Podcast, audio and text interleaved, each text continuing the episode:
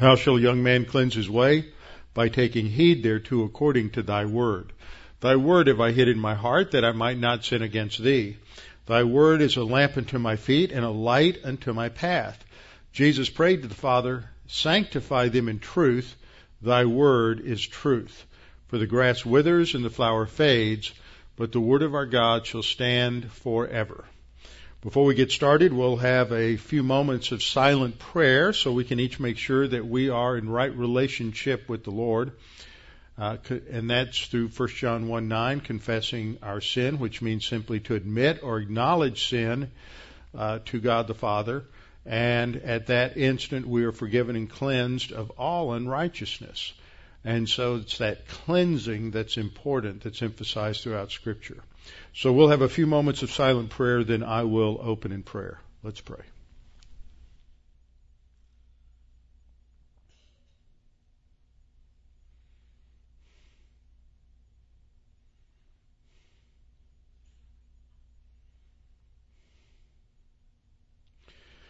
Father, we're so grateful we can come together to reflect upon your word, reflect upon our lives in light of your word, reflect upon our thinking, our motivation, and the direction of our lives. Father, help us to uh, be reminded and focus on the fact that we're living today in light of eternity. Our life today is not focused on just uh, meeting needs and fulfilling hopes and dreams for this life but focusing on that which has eternal significance and eternal value. Father, we pray that you would help us to understand the significance of what Peter is saying in these opening verses of 1 Peter and how they impact each one of us. And we pray this in Christ's name. Amen. Right, we're in 1 Peter chapter 1 verse 3 and the backdrop for so much of this is a doctrine we've studied a lot in the past. We haven't focused a lot on this in a few years. We spent quite a bit of time in our study of Hebrews. Uh, we also spent some time in James. That was long before I came to West Houston Bible Church, but those uh, audio lessons are up on the on the internet, and that provides a lot of backdrop as well as in uh, studies in the Upper Room Discourse in John uh, 15 and in uh, as well as in First John. So there's a lot of material out there. One of the nice things about the uh, Dean Bible Ministries website is all the, and I use this all the time, all the transcripts, and then you can search for key phrases and words through those transcripts and find just a a wealth uh, wealth of material.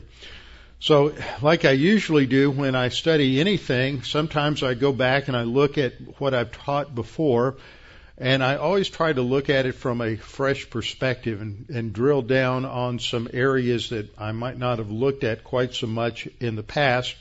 And this is a key verse because when in all the different times that I have done a study on inheritance, we always come back to this particular verse in 1 Peter 1 4 that we have an inheritance that is reserved for us in heaven, an inheritance that is incorruptible and undefiled and fadeth not away, as the New King James Version says. You know what they call the New King James Version?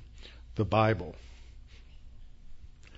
I always like that, that rhythm of, and the cadence of the King James and New King James. And the reason for that is because it, when the King James was translated, it was translated by the, it was intentionally translated by the translators so that it could be read out loud, so that it would, they paid attention to the rhythm and the cadence of the language. Sometimes it's not always translated uh, as correctly or precisely, let, let me say, as we would like, but it has that rhythm and cadence. That's why so many people find it easy to memorize. But you read in some of the modern translations like the NIV or even the New American Standard, they don't quite have that rhythm. They don't have the, the, the beauty of the uh, of the English language, and of course the King James version was at the time it was translated, which was roughly the same time as Shakespeare, was when English was really coming into its own as a language. So there's just a beauty to uh, to the language that's there. Uh, but we ha- always have to make sure we understand it in the English. And reading is so important. Just reading your Bible over and over again, and reading in large chunks. So I hope that uh, one of the things you can develop as we're studying in First Peter, we'll be in Peter for a while, as you know, and uh, also our study in Samuel is reading these books over and over uh, so that you can get a good grasp of the flow of events and what's what's taking place uh, in in both of those books as well as in Matthew on Sunday morning.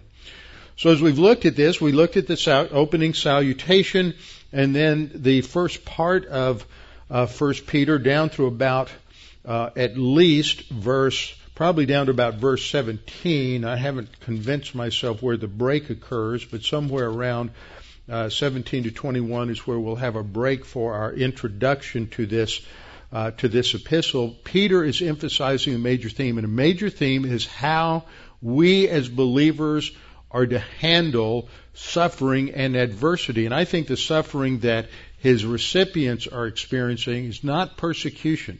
Time after time, when I read these various commentaries, they all talk as if they're facing persecution. I think they're facing just personal opposition, not a not an empire or government sponsored persecution, but just the rejection from friends and family. It's primarily a Jewish audience that has uh, accepted Jesus as Messiah. And just as we saw in our study of Acts, that uh, Paul and his companions experienced quite a hostile uh, reaction from the Jewish community. Although many trusted in Jesus as the Messiah, those who didn't reacted in hostility towards towards Paul. He was beaten, he was thrown in prison, uh, he was run out of town, uh, he was reviled and uh, slandered many times, and so this was the same kind of thing that we could see taking place among these Jewish background believers that Peter's addressing. So in the opening section, we looked at this. I'm going to read this. This is one sentence. Blessed be the God and Father of our Lord Jesus Christ, who according to his abundant mercy has begotten us again to a living hope through the resurrection of Jesus Christ from the dead, to an inheritance incorruptible and undefiled and that does not fade away, reserved in heaven for you, who are kept by the power of God through faith for salvation ready to be revealed in the last time. And as I pointed out the last time, we have three phrases here living hope, reserved in heaven, and revealed in the last time that focus our attention away from the here and now to God's God's ultimate goal in our lives. God saved us for a purpose.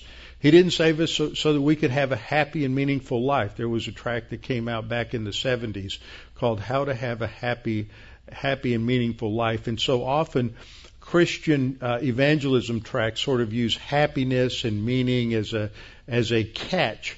But God is not saving us so that our lives can be happy and wonderful right now, although if you're oriented to the Word, no matter what your circumstances are, your life, you will have maximum happiness and joy in your life. But the focus is on what, where God is taking us in terms of the long game and preparing us to rule and reign with Christ in His future kingdom and preparing us for uh, to have the capacity for, for enjoying the eternal life that we're going to have forever and ever with Him. And so the focus is not, what Peter's doing here is taking people's focus off of the problems of the here and now, the fiery trial that is coming upon them, and to focus their attention on where God is taking them. And this is what I've captured in the phrase that we have to have a uh, personal sense of our eternal destiny. It's not a sense just of our destiny because a lot of people think that uh, orients them to their destiny in this life. It's the eternal destiny that the Lord has for us. And hope does that because hope focuses on uh, the future. It's the a certain conviction of the end game. Reserved in heaven means that we're not going to realize this inheritance until we're in heaven, until we're glorified, until we're face to face with the Lord. And it is revealed in the last time. Now, another key word that we see cropping up in verse 5 is that word salvation.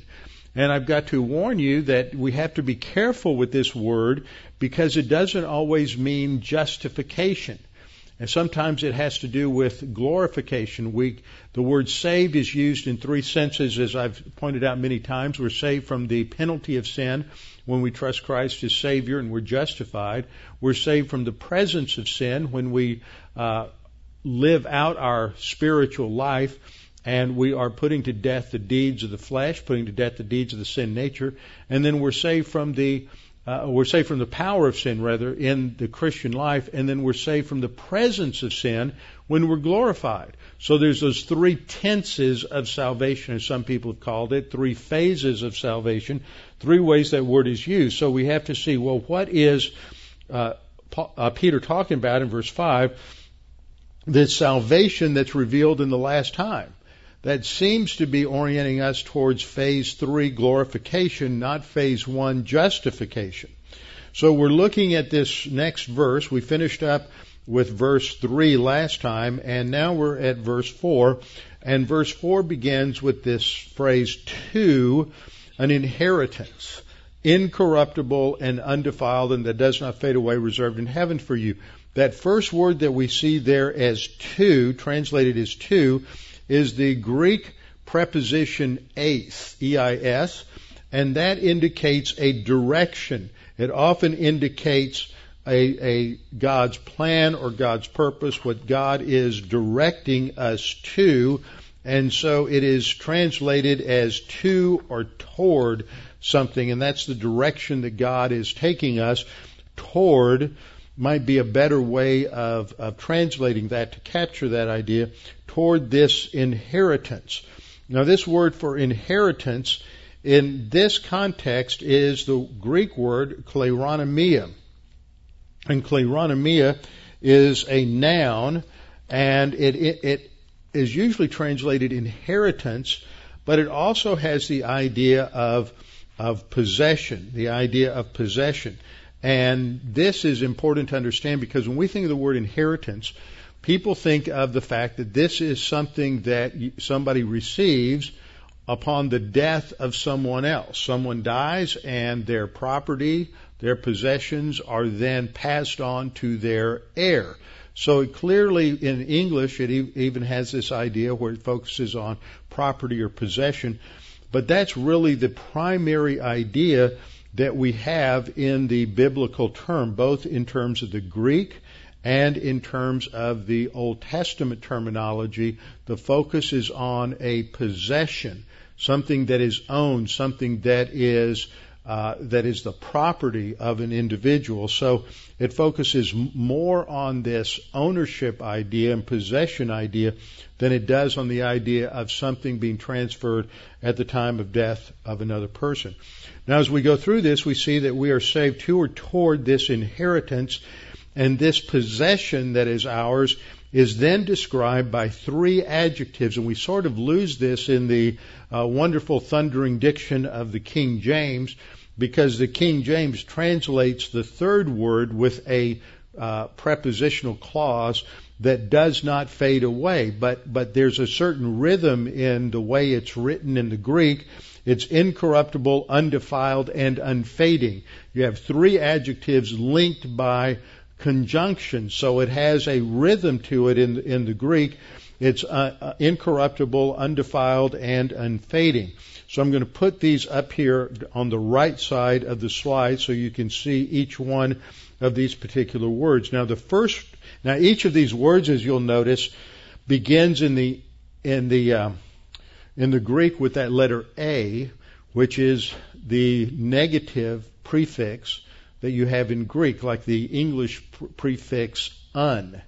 So if you think that something is not something, you put that word, that prefix un on it. So if it's necessary, uh, if it's not necessary, then you say it's unnecessary.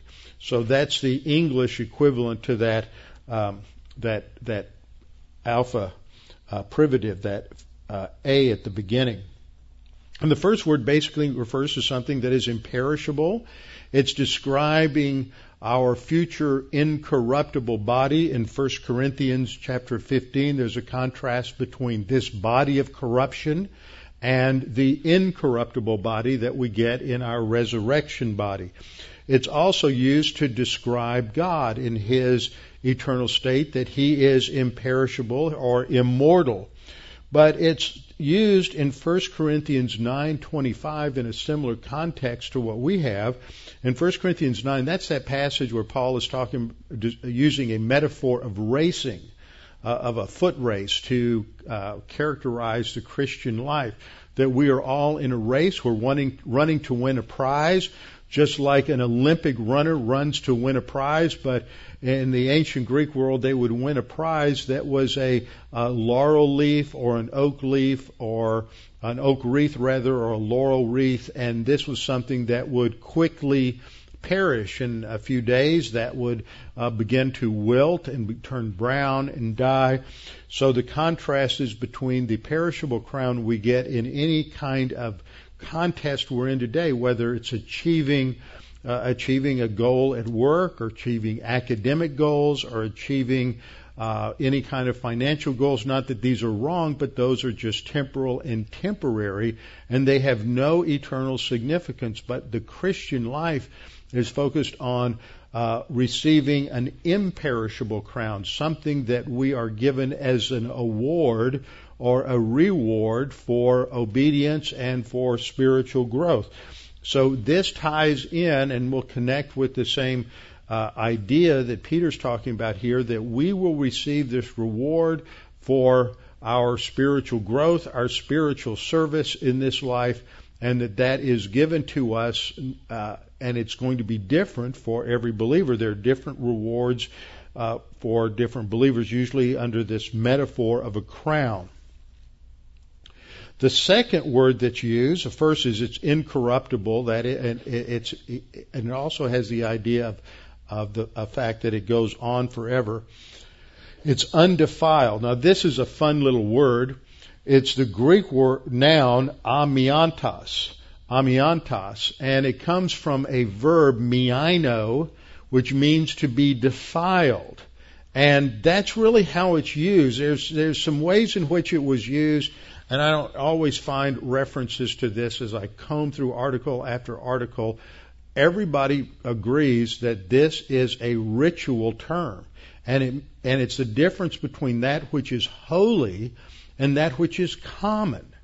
That which is common is defiled. It's tainted by sin. It's not set apart to the use of God. That which is holy is that which is set apart to God. That's the biblical connotation here. Uh, and the idea of this noun, it's amiantos, which means it's not defiled. It, it, it is therefore something that is oriented and consistent to the character of God and His righteousness and justice.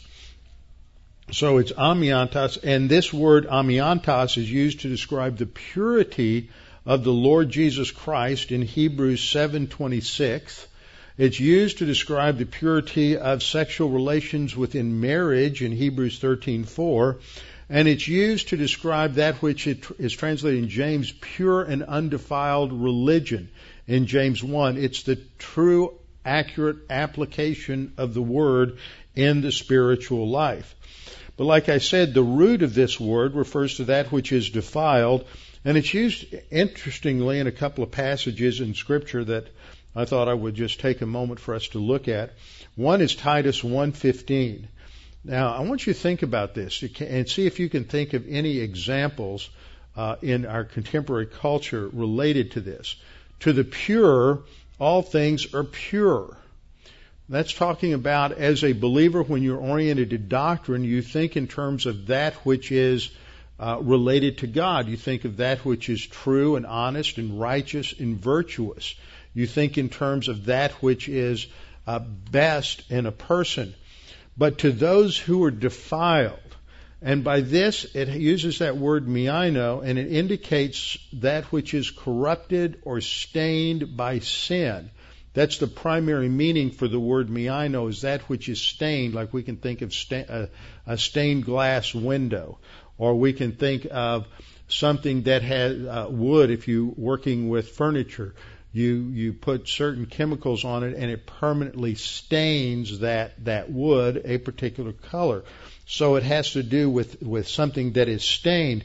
Those who are stained, is, those who are corrupt by sin and unbelieving, that is, they're not believers, they're, nothing is pure. They think only within that corrupt, fallen mindset. And then Paul goes on to say, but even their mind and conscience is defiled. So here you have people, and we often see this today. People who are not believers are cynical. They are skeptical. They are uh, hostile to believers. And so whenever they hear of somebody who is talking about their Christianity or emphasizing their the importance of their relationship with God, they're scoffers. They're, they they ridicule it and they can't understand it because it is so foreign for them because they have perverted their own thinking. It's been become corrupted by by by sin. And so they, they can't understand people who do have a conscience. We're seeing this more and more in our society as a result of, we, we've seen it really flare up with the result of, of this uh, same-sex marriage uh, issue that has uh, developed in the last month is that those who uh, agree with this are, are caricaturing those who disagree with it, and they're hostile and angry uh, towards towards Christians, and you have uh, you have the same kind of thing in relation to the abortion debate. In fact, um, uh, Hillary Clinton, in a speech back in April in relation to abortion, says that that that that people who have firm religious convictions against it just need to change. Doesn't that make you feel warm all over? To have politicians say, "You can't believe that. You can't believe different from me." There's an innate hostility to the First Amendment there. You, you, people who believe differently than Hillary Clinton need to change. Of course, my response was, why didn't she change? Why do I have to change? You know, but but see, people don't think that way when, when they get polarized this way. So for the person who's defiled and unbelieving, nothing is pure and they can't understand it. They're, even their mind and conscience is so defiled. Their conscience is defiled. So they're thinking within a framework of reverse polarities. What is good for them is bad. What is bad for them is good. That's how they think. And we need to understand that whenever we are talking with or trying to evangelize or witness to people like that, we need to understand where what the dynamics of their thinking is all about so that we can then use that in the way we ask questions of them in order to expose how they can't live consistently with with their own reversed uh, or, or perverted conscience. And ultimately, as we talk to people, those kinds of inconsistencies are going to be exposed. Another way uh, that this word is used is in Hebrews 12:15, and this is a warning to believers in a warning passage in Hebrews 12 that we are to look carefully lest anyone fall short of the grace of God. Now that doesn't mean that we can lose our salvation. It means that we we depart from grace orientation in our thinking and that when we depart from grace orientation and humility, uh, the result is that we're going to give in to sin, the sin nature control. As soon as we quit thinking in terms of the framework of grace, we're thinking in terms of some sort of works, we're thinking in terms of arrogance. And so there is an illustration that comes out of this in relation to Esau. But in this particular verse, it just says, uh, that we're to be careful lest anyone fall short of the grace of God, that is, fail to be gracious and grace oriented in their behavior. And a result of that is when we shift away from grace, we start treating people in terms of works, and we can react in anger and uh, bitterness and resentment towards somebody who doesn't behave the way we think they ought to behave. And mental attitude sins then become the root sins of all kinds of overt sins. So we get into passages like uh, Galatians 5:21. We discover that a lot of sins are are not just mental attitude sins, they're sins of uh, of the tongue, slander, and they're sins that cause division and divisiveness and all kinds of trouble. And what does this do? One individual sin then starts conspiring with others, and as you ridicule, slander uh, others, as you talk, uh, as you spread gossip, uh, this causes others to be brought into that network of sin. So that's one of the dangers of the sins of the tongue. So the inheritance is, first of all, it, it uh, can't be corrupted. Second, it can't be defiled. That means it is totally oriented to God and is consistent with God's integrity and His righteousness. And third, it's unfading. It does not fade away. That's the word amarantos, which simply means not to fade. It's from the root. It's just a negation of the root, meaning something that fades. This is the only place that it's used in the New Testament.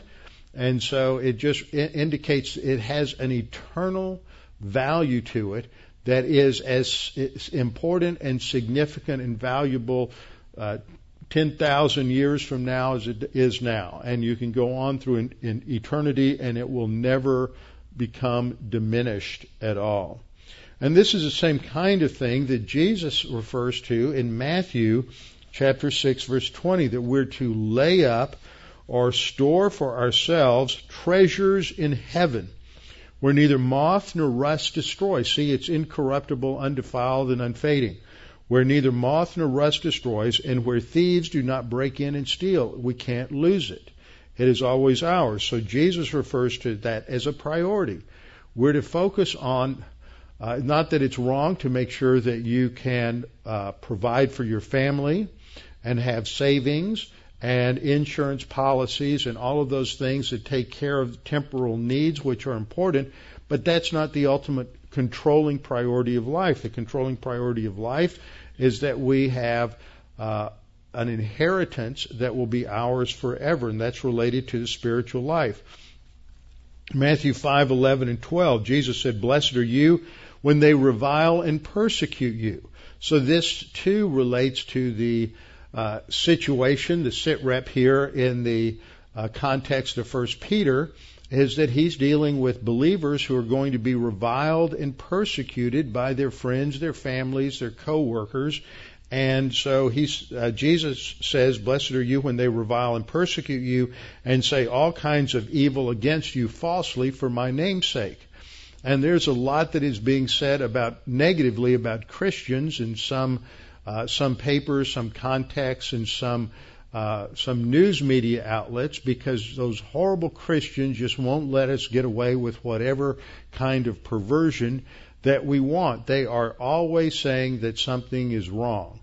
And you know, it's very interesting that when you think about uh, uh about how the secularist approaches things, and the secularist in business says, "Well, well, you Christian, you just need to get rid of that this this false morality that you have. Well, how much of that false reality do I have to get rid of? That that false morality, how much of that do I have to get rid of? What about that part of my morality that that makes me handle the company's money in a manner that it has integrity and that I don't uh, steal or mismanage the company's funds? You want me to get rid of that morality too? What about the morality that keeps me from uh, from slandering and gossiping about other people and coworkers and creating division and a, a and breaking down the morale of the company. Does that mean that that I need to uh, I need to get rid of that part of the morality too? So you have we have a package morality here. So you want me to pick and ch- you choose what part of that I'll keep and what part I don't? Why can't I just keep the whole morality? See, we need to learn to think in those kinds of uh, tactical terms when we're being pressured by a secular culture to throw away the kinds of things that they think shouldn't be there and help them understand that no, morality is necessary for a culture to survive. There has to be a, a consistent morality that's based on something outside of that culture. Otherwise, you're going to see the, the economics of a company or the economics of a nation just fall apart. So Jesus says, when people are persecuting you, rejoice. How many times have you seen Christians rejoicing over the hostility towards Christianity that we're seeing in the developing in this country in the last month or so? Uh, we ought to be rejoicing over that. This is going to give us great opportunities to witness. You know, some of us may end up having tremendous prison ministries. We never know how it's going to work out. Great opportunities. Rejoice and be exceedingly glad, for great is your reward in heaven for so they persecuted the prophets who were before you. Too often, I think we've gotten sucked into this thinking in our culture that we're just living the American dream and it's all about pursuing our own prosperity and, and significance and security, and that somehow this, this, the angelic conflict and the um, the development of, of uh, persecution from a government just just isn't part of it. We've we've gotten so focused on the here and now that we've forgotten what the long game is. Ephesians 1:18, Paul said Paul is praying and he's praying that God would open the eyes of our understanding. That's just talking about enlightenment of the soul to the truth of Scripture that you may know what is the hope of his calling. There's that word we studied in Ephesians 1 3, hope focusing us on a uh, long term, uh, confident expectation, the hope of his calling, and what are the riches of the glory of his inheritance in the saints. That there is an eternal wealth that is ours if we walk with the Lord and pursue spiritual maturity in this life. So what we learn about this inheritance is three things. It's incorruptible, it's undefiled, and it's unfading. It's permanent. It's ours forever. But there's one other thing that we learn about this, and that is that it's reserved in heaven for us. And this is the uh, Greek word tereo over here. And what's significant about it is that it's in the perfect tense. Now, I know a lot of folks uh, get a little confused over grammar, kind of like some folks get confused over numbers and mathematics. But the perfect tense refers to something that is completed action. That means it's it's already secure. It's not something that's ongoing action or ongoing action in the past, but something that is completed and determined. So that this inheritance has already been reserved. It's been set aside for each of us in heaven and that it means that, that God has already set aside that which He desires to distribute to us when we come to the judgment seat of Christ. The problem is that for those who fail to persevere in obedience, some of those rewards are not going to be distributed. They're ours, but they're not given to us because we didn't uh, develop the capacity for them, and they'll ultimately be destroyed in the lake of fire. And that's another part of this doctrine. So what we need to do is because this uh, this connects back with um, fix this microphone. This connects back to uh, really understanding the whole framework of this section. We need to understand what the Bible teaches about inheritance. We haven't gone down this road in a while. I've changed up a few things and uh, just to try to clarify this a little more. But this idea of inheritance is found throughout uh, throughout both Old and New Testament. And basically, what this is teaching is that we are going to possess certain things for eternity. There are some things that every believer is going to possess in common. We're all going to have a resurrection body. We're all going to have an unbelievable capacity for uh, happiness and joy. Uh, there's going to be no more sorrow, no more tears, no more pain. The old things have passed away. We're going to be with the Lord in in heaven and in the kingdom and on into eternity. But there are going to be some differences as well. Some people are going to have a greater capacity for their relationship with the Lord, and so they're going to have a closer uh, communion with the Lord in heaven. Others will not experience that same closeness. Uh, one of the best ways to describe it is that every person's cup is going to be filled. Some people are just going to have a larger cup than other people. Uh, but everybody will be filled to capacity and no one will be aware of any kind of a sense of absence or loss or something that's not quite totally full. Everyone's cup will be completely full. And this doctrine of inheritance is also a motivator for us. It is to teach us that, that we do have a reason to live the spiritual life because there is an end game that is going to give us uh, certain privileges and responsibilities for serving the Lord when we get to heaven. We get to honor Him. That's, that's why we must develop this in this life is the more we learn to honor and glorify the Lord, in the difficulties of this life, the more that's going to be significant, that capacity will be developed when we get to be with Him uh, in eternity. Now, it's always fun, it's always important to start off looking at words. Defining terms is really important. And so when we begin looking at this, we're going to look at this, this whole word group in the Greek. We'll talk about the Hebrew a little later on uh, this sense uh, that the root is K L E R. Uh, kleros and klerao are are root nouns, and then the three are, are, excuse me, the four key words that we see related to this doctrine in the New Testament are listed there. Uh, is the verb for inherit. Kleronomia is a noun meaning inheritance. Kleronomos is a noun that refers to the heir, the one that receives the inheritance. And sun kleronomos means a fellow heir or joint heir. We're joint heirs with Christ, joint heirs with God, and so that word comes into uh, into play. And when we look at the usage of this word, uh, the verb is used 18 times in the New Testament. It refers to a birthright in Galatians 4:30 and Hebrew Hebrews 1:4, which one enters by virtue of sonship. That means so when you are adopted into the royal family of God, there is an inheritance that is ours. When we're adopted at that instant, there is an inheritance that is ours that is common to every believer. We become heirs of eternal life. We are, we are given eternal life that cannot be taken away from you. So that's part of what we have is our inheritance as a son.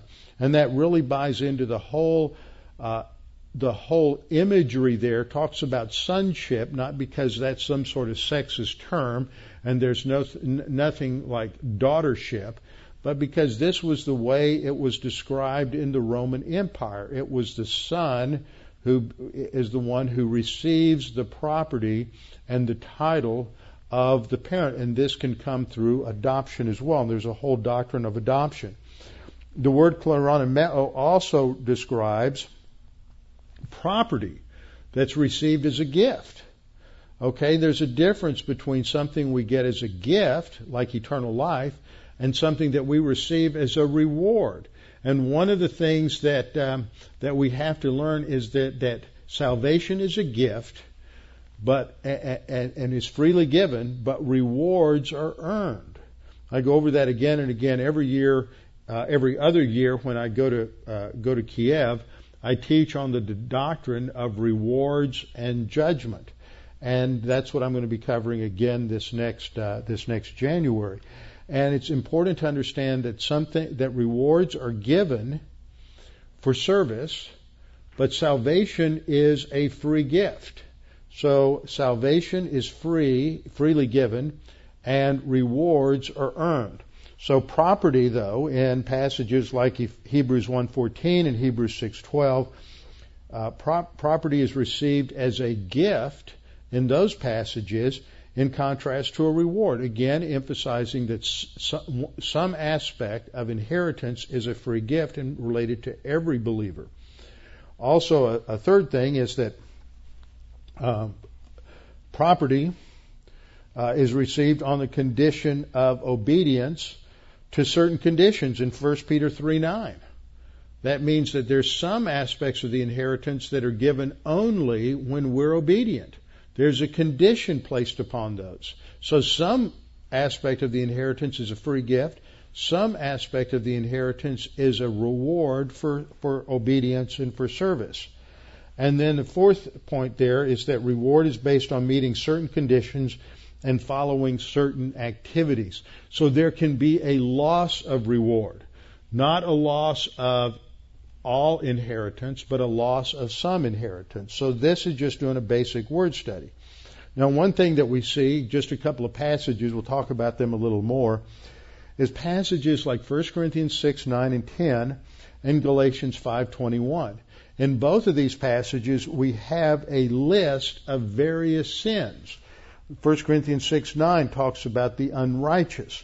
And these unrighteous are described as fornicators and idolaters, adulterers, homosexuals, sodomites, thieves, covetous, drunkards, revilers, extortioners. All these are different sins.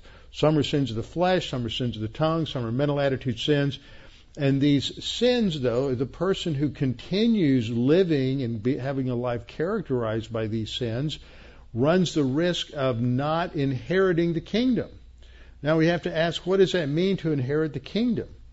Because a lot of people think inheriting the kingdom means entering into heaven when you die.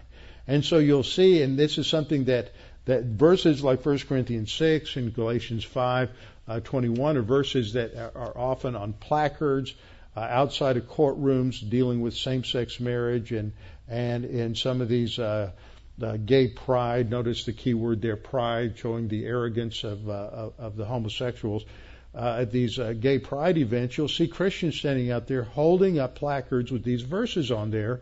And what they come across saying is if you're committing homosexuality, you can't be saved. That's how they're interpreting that passage, and they're dead wrong. And and that is just just legalism because they misunderstand the concept of the kingdom and they misunderstand the concept of inheritance. They think inheriting the kingdom uh, means that you, if you do these things, you're not going to get saved. Well, if you do, doing these things means you can't get saved, then nobody should have a prison ministry, because there you have thieves and murderers, and you have uh, you know those who commit fraud, uh, and if they can't enter, inherit the kingdom, then then why go have a prison ministry? The gospel of grace means that Christ paid the penalty for sin. So that sin penalty is paid for so that they can have eternal life. But if we don't grow to maturity, then we won't have an inheritance in the kingdom. We will be present in the kingdom, but there won't be a there won't be an inheritance. There won't be property. There won't be a possession. There won't be these rewards uh, of responsibilities and um, and and various other uh, functions in the kingdom. So the same kind of thing is found in Galatians 5:21, where we have a list of sins of the flesh, starting in verse 20, and concluding with the fact that where Paul says envy, murder, drunkenness, revelries, and the like, of which I tell you beforehand, just I also told you in time past that those who practice those things, not those who do those things, but those who prasso in the Greek practice such things, will not inherit the kingdom of God. Doesn't mean that they can't have eternal life because Christ paid the penalty for those sins, therefore they can be justified. It means that this is going to impact your inheritance at the uh, judgment seat of Christ. 1 Peter uh, 3 9 is a passage that uses this same word, kleronomeo, where Peter says we're not to be returning evil for evil or reviling for reviling, but on the contrary, blessing. So when somebody is just ripping you up, then you need to respond with something positive, with a blessing, a positive statement, uh, a, a, a a good statement, because you know that you were called to this that you may inherit a blessing. See, it's conditional there. If, if every time you're reviled, you, re, you revile in return, then you won't inherit a blessing. It's conditioned upon how you respond. So we need to understand that's part of the fruit of the Spirit. The second key word, as I pointed out earlier, is uh, the noun uh, kleronomia. And it's used 14 times in the New Testament. It's used two times in Hebrews related to the promise of the eternal inheritance uh, in 9:15 and in Hebrews 11:8 the promise of the land as an inheritance to Abraham. Now that's important because uh, now, because Abraham never owned the land.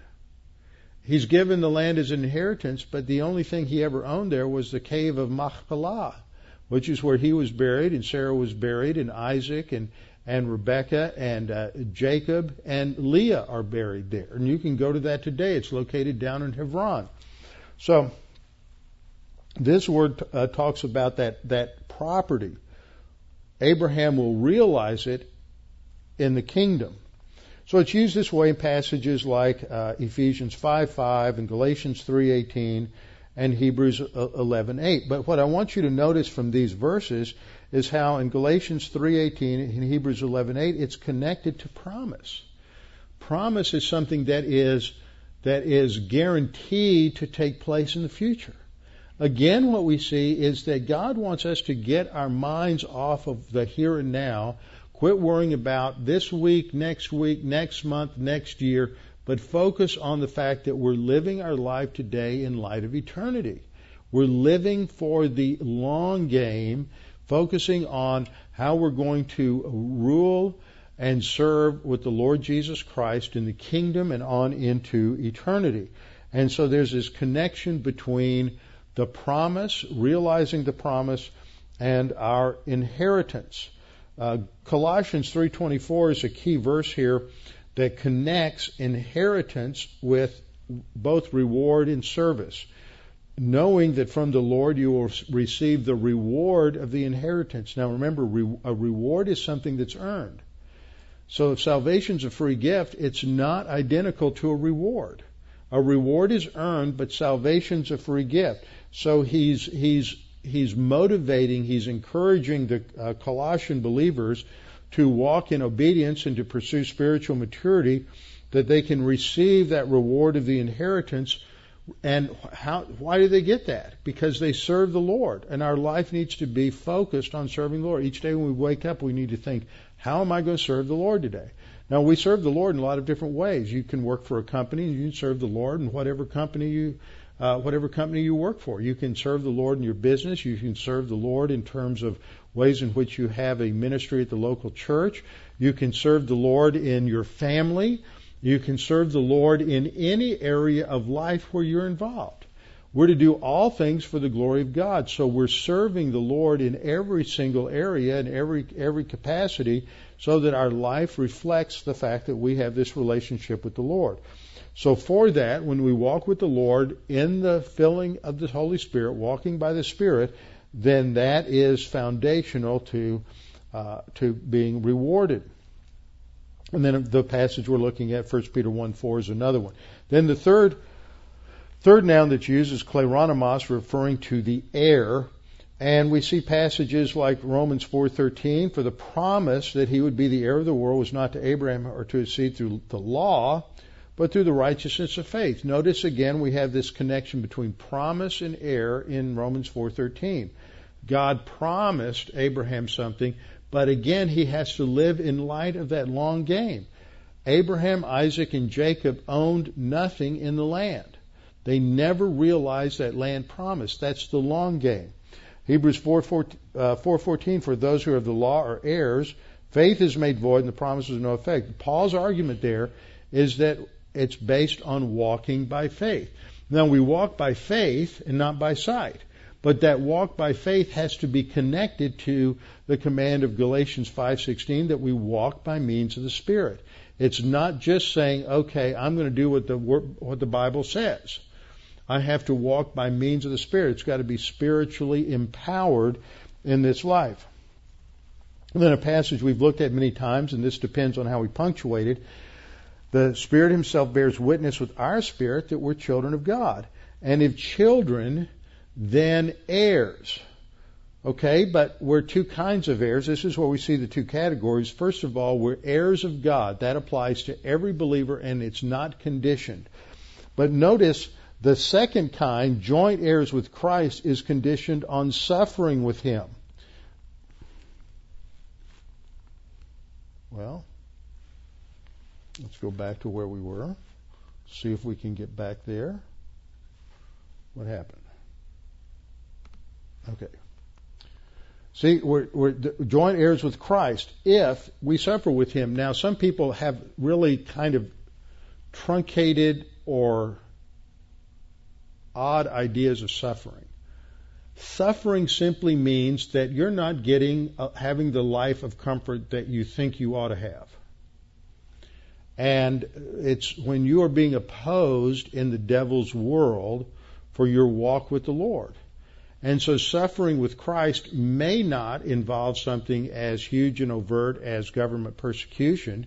It just may mean that you have an environment where you're with coworkers or with friends and they may you know slight you a little bit because you're a Christian. Every now and then you just sort of get that undercurrent where you're not quite as acceptable because well, you know, you're you're you're you're a Christian, so there's some things that that you don't really enjoy in life. That somehow you're a you're a second class person because you're you're a Christian, and that comes across. And you know what I mean by that. That and, and around the family uh, family table at Thanksgiving or Christmas, you're the odd one out because you're the Christian, and you're not with others. That's suffering uh, under the way the Bible treats suffering. So if we're not walking with the Lord and pursuing spiritual maturity, then we're going to run into opposition. We're going to run into people who reject us, people who revile us, people who may uh, take it to even greater extremes than that. So that's a condition, though, for being a joint heir with Christ. Joint heir with Christ and heir of God are not synonymous. That's the way it's usually punctuated, as if uh, all children are both heirs of God and joint heirs with Christ. But that's not how the, the, the grammar is structured. Okay, now what I've done here simply is just look at those three main words, the verb, the noun for inheritance, and the noun for an heir, and uh, just looking at that and what those words teach us about this whole uh, this whole idea of inheritance. Now, the second point in this, and I've got about 12 points total, so we'll be finishing this up next week. Inherit has the core semantic meaning. Isn't that nice language? The core idea in this whole word group is the idea of possession or property or ownership. It's what we have as ours, what we own. And biblically speaking, property can be passed on with the death of a person, but that's supplied from the context. It primarily refers to that which is owned by someone. So nobody had to die for Abraham to be given the possession of the promised land. And many, many times you have the word used without um, the connotation of someone dying and passing on the property uh, to their family. For example, in Hebrews 11:8, by faith Abraham obeyed when he was called to go out to the place which he would receive as a and if you translate it possession, then you'll catch the main idea there, which he would receive as a possession. And he went out, that's when he left Ur the Chaldees, not knowing where he was going. Another verse in Hebrews 1 2, in these last days God has spoken to us by his Son, whom he appointed heir of all things. Now, nobody had to die for Jesus to receive uh, all things as an inheritance. It's his possession as a reward for having served in the capacity of the Redeemer of all mankind, according to the according to the context. So he's rewarded with that possession. Third point is that certain categories of people lived in the land. This word has to be understood not just in terms of a Greek culture, but really in terms of the Old Testament culture of Israel. How's it used in the Old Testament? And what we see in the Old Testament is that while every tribe had a possession, read the last half of Joshua sometime. It's like a real estate contract. It describes the borders and boundaries of every tribal allotment and each tribe rec- received a certain amount of real estate that was theirs and that was to stay within the possession of the clans uh, and the families of that tribe. But there's one group of people that did not have a possession in the land. They lived in the land. They was, had a blessing in the land, but they didn't own anything in the land. Well, one group were the sojourners, those who were strangers or those who were non-Jewish who were just living in um, in, in the land, and they were the, they were the Gentiles. But a special group were the Levites. The Levites represented a, a tribe of, of, of Israel. Levi was a son of, of Jacob, but the Levites did not have a land allotment to them. And this is described in passages like uh, Exodus 12, uh, 48, Numbers 18, 20, uh, and it describes uh, their their presence in the land. Uh, Exodus 12:48 If a stranger sojourns with you and celebrates the Passover to the Lord, let all his males be circumcised. That's an interesting. It just hit me today that according to the law, uh, if you're not circumcised, you better not take up that that uh, invitation from your Jewish friends to come over for to celebrate a seder meal at Passover. Just warning you right now. So, but that's that's according to the law. So, if you were a Gentile you could not participate at a Seder meal unless you were uh, circumcised. So there's a difference between the Gentile, the sojourner, the alien, uh, who's not part of the tribe, uh, part of Israel. Uh, Numbers 18:20, the Lord said to Aaron, "You shall have no inheritance." Now here's the Hebrew word nahal, which means to inherit or possess. Uh, so Aaron Aaron is a Levite, and it's the descendants of Aaron, as we studied in uh, 1 Samuel uh, this last Tuesday night and several weeks ago. The descendants of Aaron provide the high priest for Israel. You shall have no inheritance or nahal in the land, nor own any portion among them. Who's the inheritance here? This is what's fascinating. God, and we'll see the same truth in the New Testament. God is our inheritance. So when we talk about the, what do all believers have in common, we all have God as our inheritance. He is our possession. That relationship with God is true for every believer.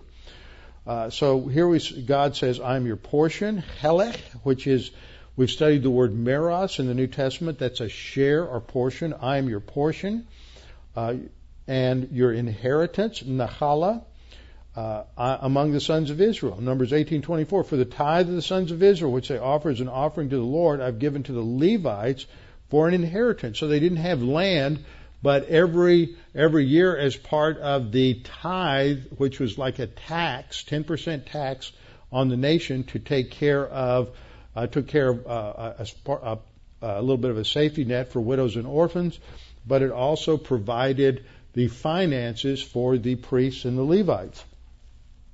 In Hebrews 11:13 and 21:33 and 35:27, we realize that Abraham and Isaac and Jacob had no ownership in the land. They lived in the land, they had blessing from living in the land, but they didn't own the land. In the same way, there are going to be believers in the kingdom, church age believers in the kingdom, who are in the kingdom, enjoy all the blessings of the kingdom, but because of failure to live for the Lord in this life, they're going to lose rewards. They won't receive any rewards. And so they will miss out on a lot of the privileges and responsibilities uh, in the kingdom. Now, I'll wrap up with this last point, the fourth point. Inheritance in relation to Abraham can be related to either the land promise or the seed promise. But it's always related to the idea of promise. Promise always focuses our attention on the end game. Uh, we see this usage in Galatians 3:18. The inheritance is of the law. It is if, if the inheritance is of the law, it is no longer of promise. In other words, it's it's not something now. It's something that will be fulfilled later on the basis of faith. God gave it to Abraham by promise. Same thing stated in Romans 4:13. The promise that he would be the heir of the world was not to Abraham or his seed through the law, but through the righteousness of faith. So I'm going to stop there and we'll come back and start up with the fifth point uh, next time in understanding this critical doctrine of inheritance. We have to understand that Old Testament concept so that we can understand the New Testament concept because this is integral to our spiritual life. What are we living the spiritual life for today? Is it just so that somehow life is going to be better and we're going to have a happy, meaningful life? Are we living it today in light of eternity? That what we're doing today has eternal consequences. The volitional decisions we make today, how we order our time, how we order our finances, how we take care of our disposable uh, income and uh, you know the friends that we have, the social life, how we handle that is related to where things are going to go in in terms of our rewards and inheritance in the kingdom. Father, thank you for this opportunity to reflect on these things this evening and to focus on the fact that we're living today in light of eternity. We need to get our eyes off of now and onto the future and let the end game impact our, our focus, our priorities, uh, that which is of value today. Father, we pray that you would help us to focus on this incorruptible, undefilable uh, inheritance that will never fade away. We pray this in Christ's name. Amen.